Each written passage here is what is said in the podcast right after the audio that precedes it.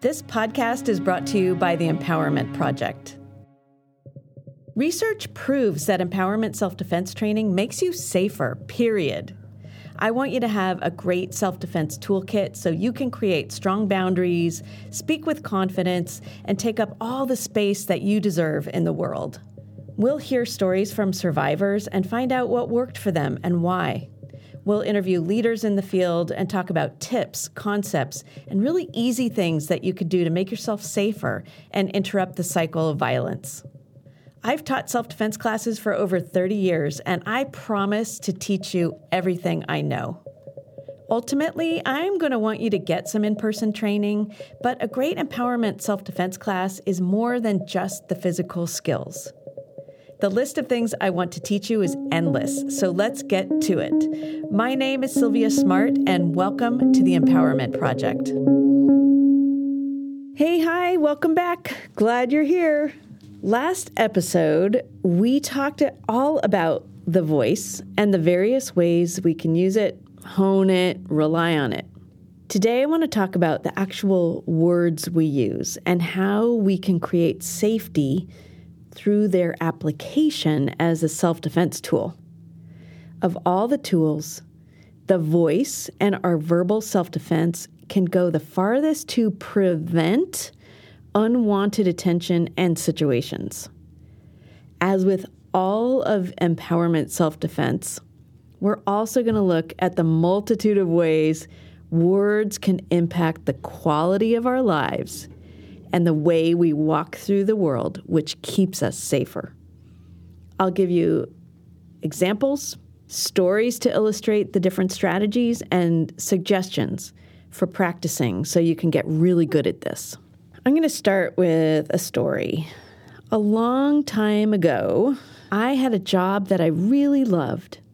At the time, the minimum wage was about $4 an hour. Yet, for some reason, I agreed to be paid a dollar an hour. Seriously, I did. I wanted the job that badly. Eventually, I got a little raise, and then eventually, I got another raise. But I worked a lot. I held down six other jobs, which included a business I started cleaning houses so that I could make ends meet. It was my choice, but it was not easy. I was working seven days a week so that I could afford to work for a dollar an hour. The job slowly became harder, not because of the scope of the work or the difficulty of the work, but because the quality of the work environment became more and more dysfunctional, and ultimately it was really toxic for me. I still believed in the work I was doing, and I still wanted to be doing it in spite of everything, so I stayed. But after years of this, I came to realize that I needed to be paid a living wage and at long last, after putting up with an awful lot, including by the end crying every day, I admitted to myself that I was going to have to ask for a raise. I didn't want to ask for a raise. I was afraid. The environment had gotten so toxic that I was scared I would lose my job, or that my boss would be mad at me and then treat me even worse than what was happening already. You're probably wondering why I would put up with this, and it's a very good question. And one day I'll tell you all about it, but that is where I was. It was finally time to ask for the raise, so I set up a meeting. You've heard this term, I think I've said it before fake it till you make it. Well, that's what I did. It's what I teach. If you have something to say, if you need to speak up, to be seen, to be heard, to be respected and appreciated, and you're scared, do it anyway. This is empowerment.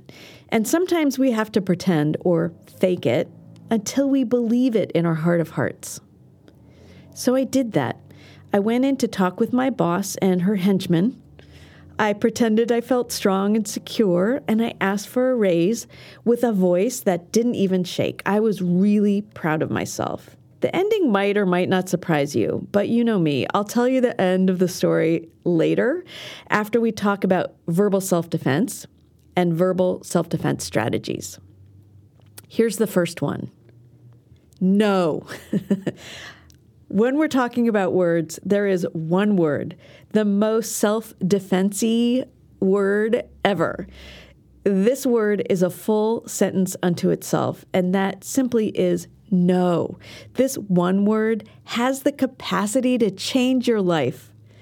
If you are a people pleaser, like we've talked about before, or if your tendency is to be timid or shy, or if you've ever allowed yourself to be treated like a doormat, pushed around, dismissed, or taken for granted, I guarantee you this word will set you free.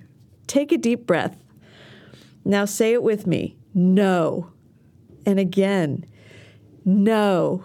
We're going to say it again no. You can say no with volume or without. You can say it in a high voice or a low voice. You can say it with a smile or a look of intensity. You can say it kindly or with force. This is one word, though, no matter how you say it, it forges freedom for you and the space to create self determination and the empowerment of you having choices. I dare you to practice. I ask my students to practice, which is often met with titters and uncomfortable looks and jokes and giggling, but I mean it. Practice it. Practice saying no. Here's your homework. Well, you know, you don't really have homework, but if you want homework from me, I'll always give it to you. Say no three times a day for this entire week even if you don't mean it. No laughing, no apologies, just no. And I mean it, even if you don't mean it. Even if you could say yes and it would be no skin off your back. Say no three times a day. When you say no, you're going to stop. You're going to take a deep breath. You're going to be quiet. And you're going to see what happens. Does the world stop turning on its axis? Does everyone in your life suddenly get angry at you? Does anyone even notice or care? Will you? Can you survive? Most of the time, when students tell me about their experience, what I hear is that no one died, no one cried, no one fell apart, no one got really angry, no one started yelling. Mostly, the no was met with a shrug and acceptance leaving my students to wonder what took me so long? So try it. And then go to the Facebook group, the Empowerment Project, and tell us how it goes because we want to hear about it. It's a really fun thing to practice. Just like I want you to say no more often, I want you to think about how often and in what context you say please and thank you. Please is a polite word. It's a word to use when you're making a request of someone or asking a question. Which way is the grocery store, please? Or, may I please have some more salad? Thank you is also polite. It shows your acknowledgement or gratitude. Thanks for the compliment, or no thank you, I've had enough salad. It was delicious. I grew up saying please and thank you, and there is nothing wrong with either. Some of us say these words a lot, though, and without much thought, unconsciously. We use them inappropriately or as a way of being submissive or pleasing, as a way of being deferential or not taking up too much space, or as a way to take care of other people and their feelings, almost as an apology. How do you use the word please? How often do you find yourself thanking people? What is the context when you say please and thank you? How do you feel when you say these words? Sometimes it might feel very clearly like you're being polite. Sometimes, though, if you're really and truly honest with yourself, you might notice that you have some other motivation. That is what I want you to be aware of. It is those times that matter in the life of an empowered person. Once again, just to be clear, there is nothing wrong with saying please and thank you. What does matter is your motivation, your real and authentic reason for using these words within the context of the situation. Someone touches my butt and I say, Don't do that, please. I'm at a restaurant eating a meal by myself, and the person at the next table keeps trying to engage me in conversation, which I don't want, asking me too many personal questions, which I just don't want to answer. After multiple evasion techniques, I say, I just want to eat quietly, thanks. It's not that it's wrong to say please and thank you in either of these situations. These words, though, in this context, can take away from your power, your clarity, and your intention if they aren't warranted. They almost disqualify what you're saying. Think about how much stronger your words would be if you don't worry about being polite, if you don't worry about taking care of someone else's feelings, or being pleasing, or being demure. Someone touches my butt and I say, Don't do that. To the person at the next table who's not taking the hint and leaving me alone, I say, I'm not interested in having a conversation right now. We say the words and we stop. Take a deep breath. We're looking at making sure you are less selectable, right? Bypassing the testing process and not being the one who's picked.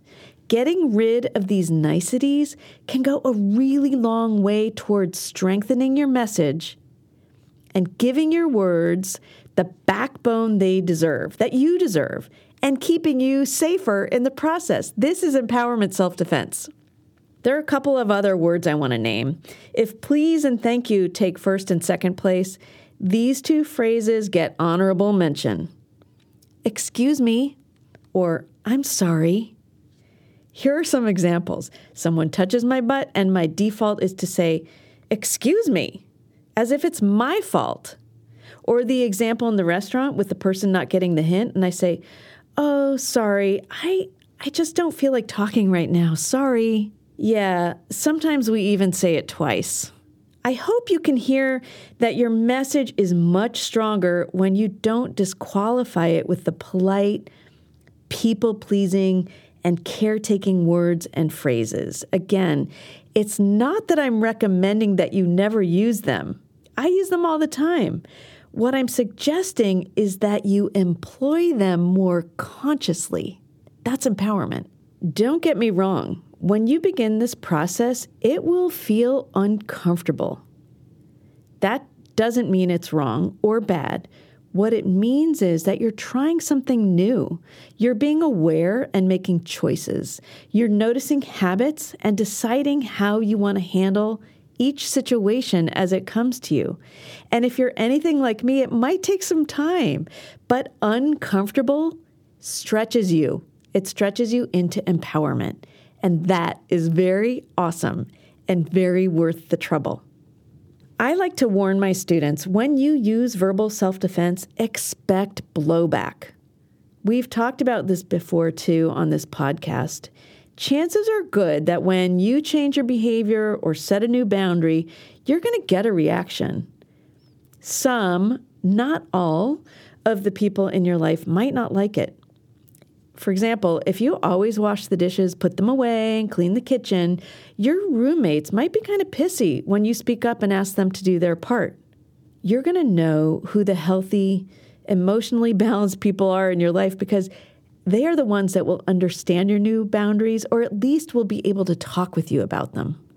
Let's keep going and talk about verbal self defense strategies. There are a lot. There's a super direct way. This is a great strategy this one changed my life. It takes a bit of practice to start to feel comfortable with it, but it's really worth it. It's got a lot of flexibility. You can do it a bunch of different ways. And you can always, as with all the verbal strategies, use your words, put it in your language in ways that feel comfortable and right to you. And this works great at the lower end of the continuum of sexual assault and violence. It goes a really long way towards prevention and towards making you safer and less selectable. This strategy asks you to do three things. One, name the behavior, whatever it is that's happening.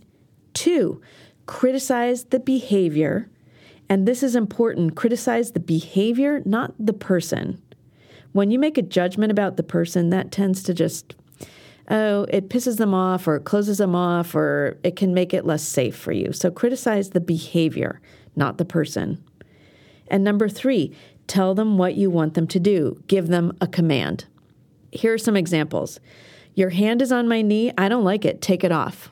You're asking me too many personal questions. That makes me uncomfortable. Stop it.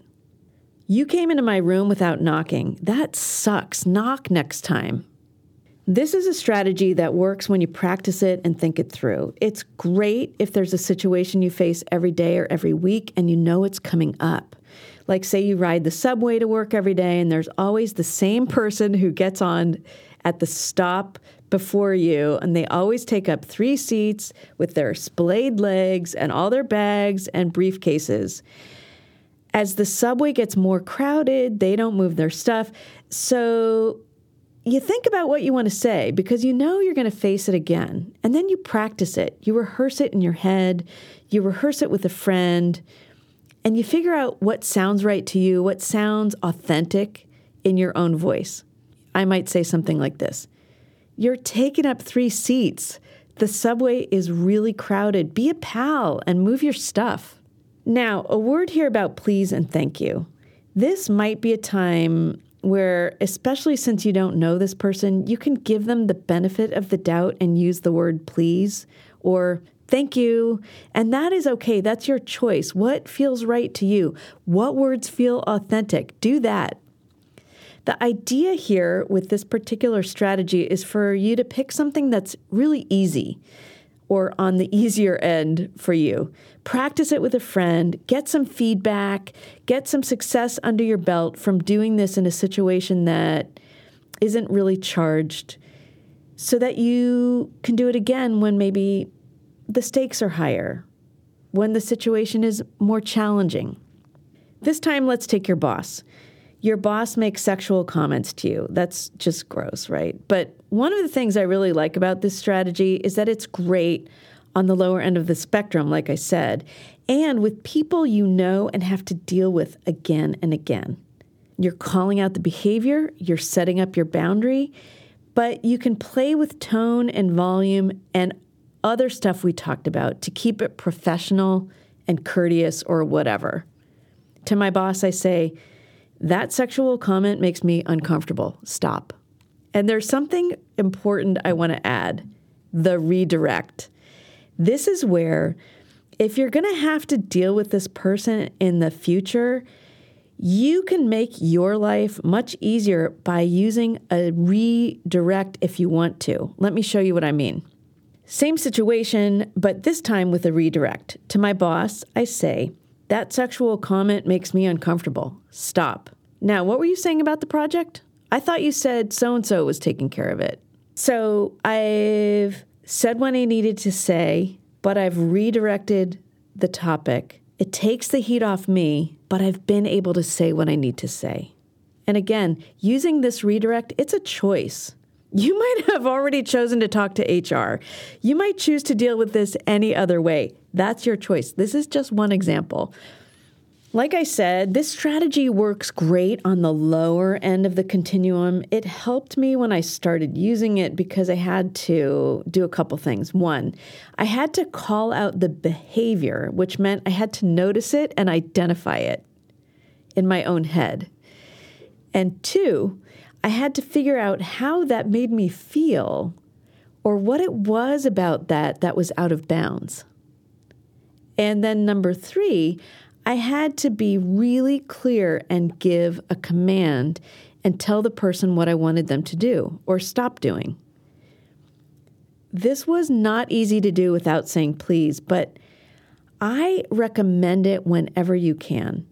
And as a nod to a very dear friend who is also a self defense teacher, I'm going to give you the out of not saying the middle part. For example, your hand is on my knee, take it off. Is plenty. You really don't have to say the qualifier or how it makes you feel or what about that makes you uncomfortable. You don't have to do that, right? Your hand is on my knee, take it off. That's enough. Another verbal self defense strategy is no. we already talked about this. As a reminder, you're going to say no three times a day for a week, even if it would be just as easy to say yes. The reason why I want you to do this, to say no, even when it would be just as easy to say yes, is for a very specific reason. I want you to practice saying no when it feels uncomfortable.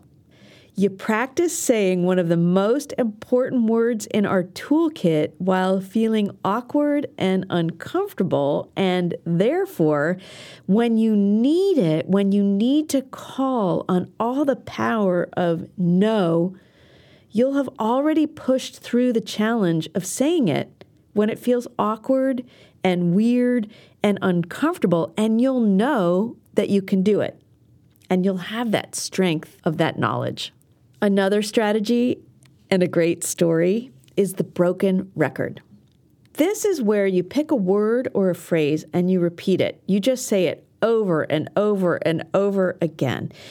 This is a great strategy when you're dealing with a person who's high or angry or maybe experiencing a psychotic episode. Because often, sometimes they don't hear the word or phrase the first time, or even the second, or even the third, or the fourth, or the fifth.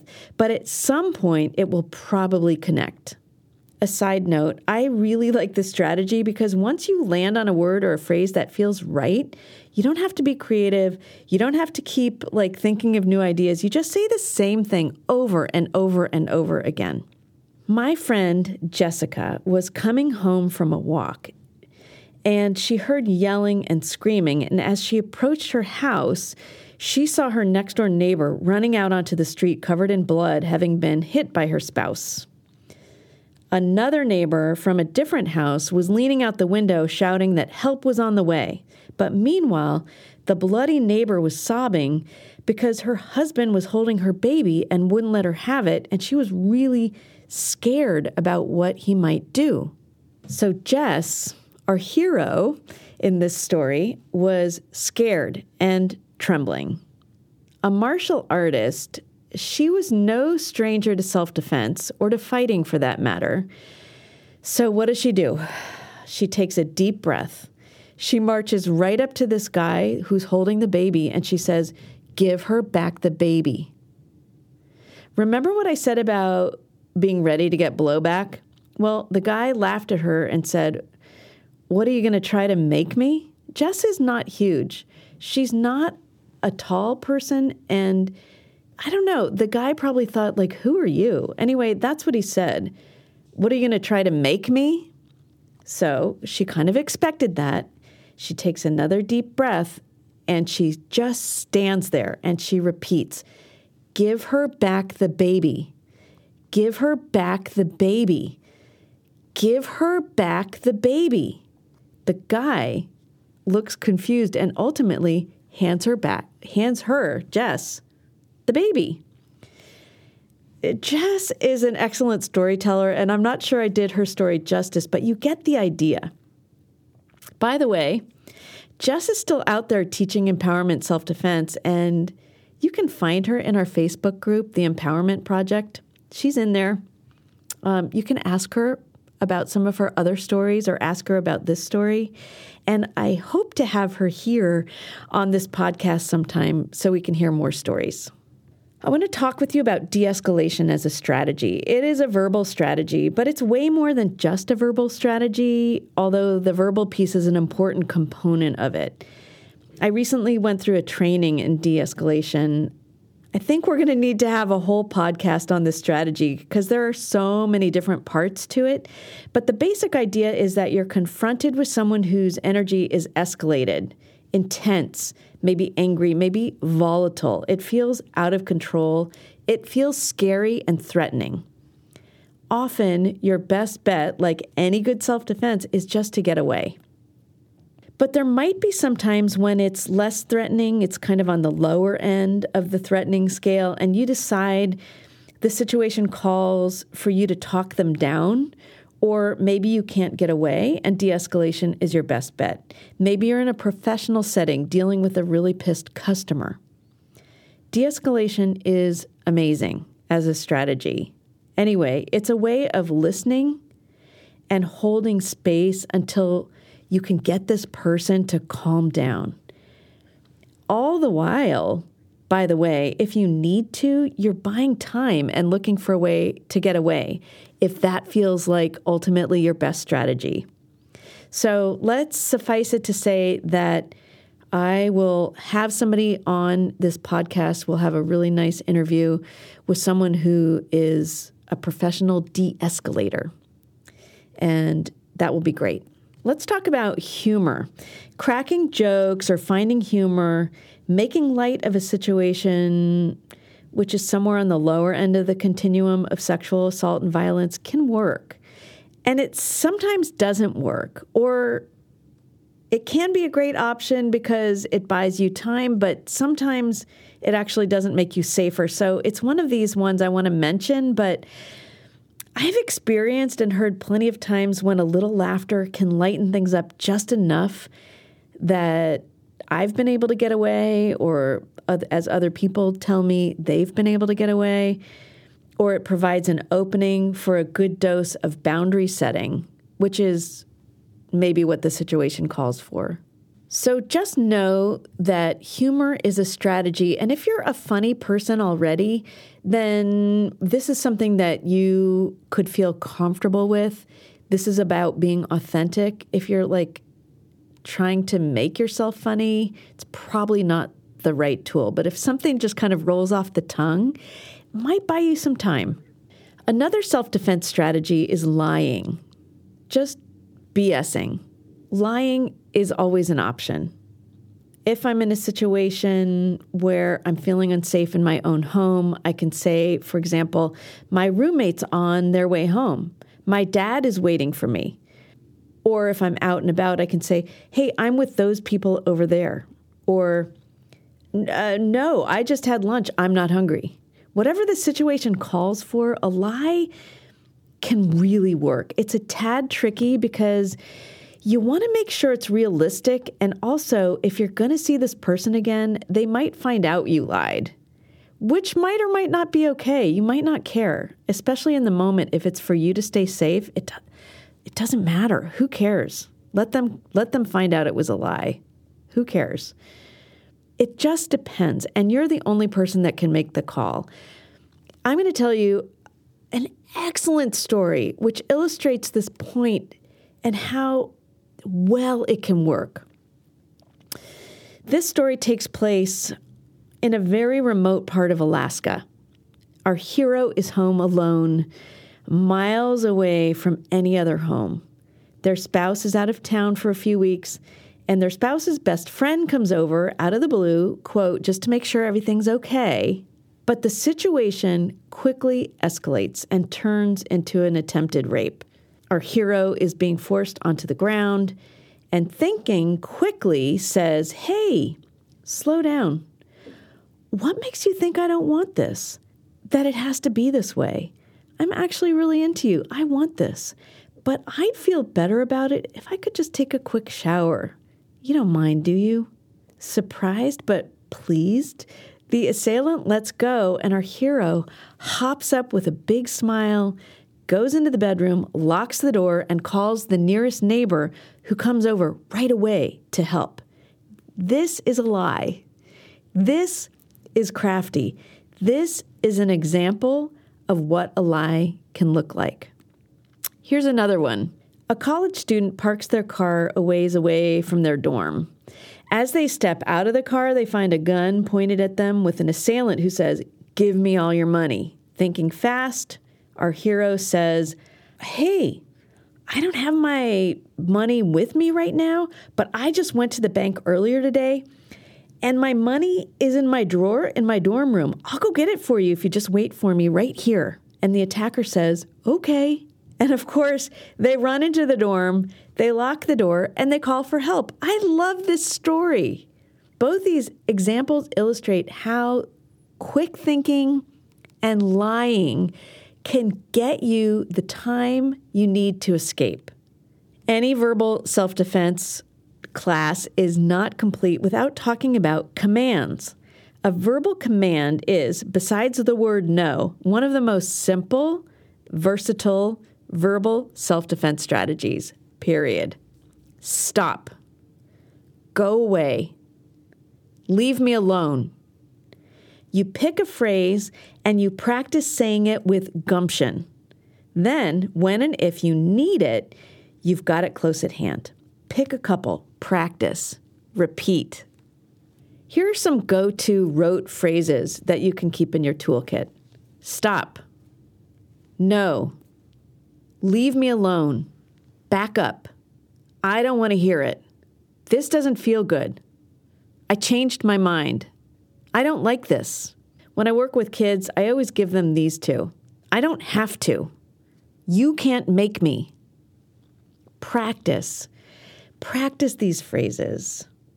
Think about them, write them down. Practice them in the shower, practice them when, you know, just in your head.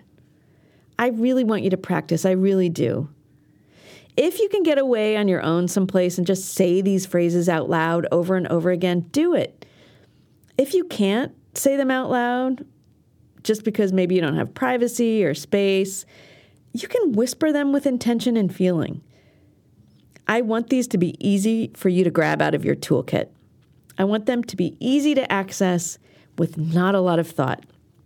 These are tried and true and can cover almost any situation. And again, you can play with volume, tone, like all the things we talked about in the last episode.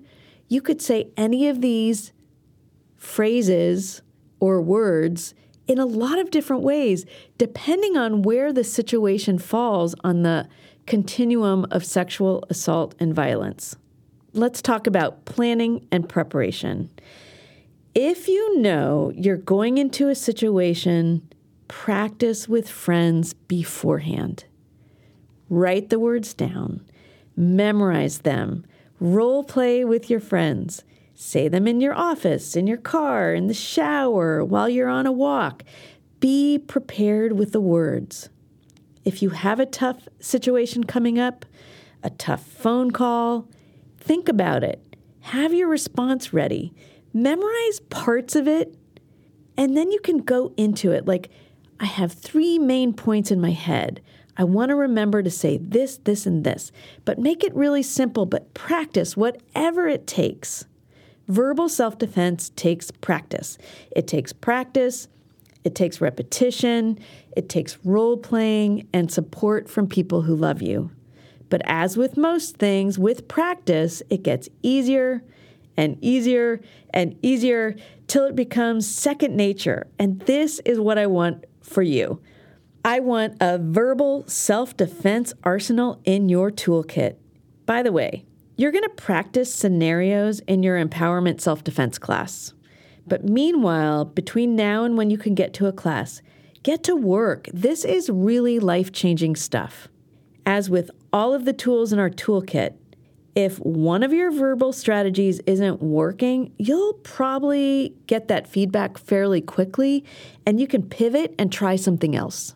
And just to remember that verbal self defense, while being one of the most important tools in our toolkit, works best when you know on a very deep level, when you have experienced how powerful you are, and you know that you can back your words up with what you have in your back pocket, which is your physical strategies for fighting, which is simple, powerful, effective striking. And when you know you can do that, when you know you can take someone out if you have to, your words convey that strength. And this is what makes you less selectable. This is what makes you safer. And this is your empowerment. It's time to tell you the end of my story. As you will recall, there I am feeling really brave. I'm asking for a raise so that I can quit a few of my other jobs and maybe even think about saving some money or having a family one day. And I'm really proud of myself because my voice isn't shaking, even though inside I'm dying.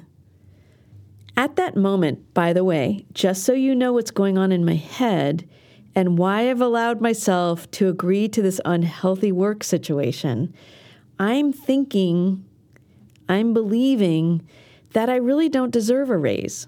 Not because I was asking for too much, because I was only asking to be paid minimum wage.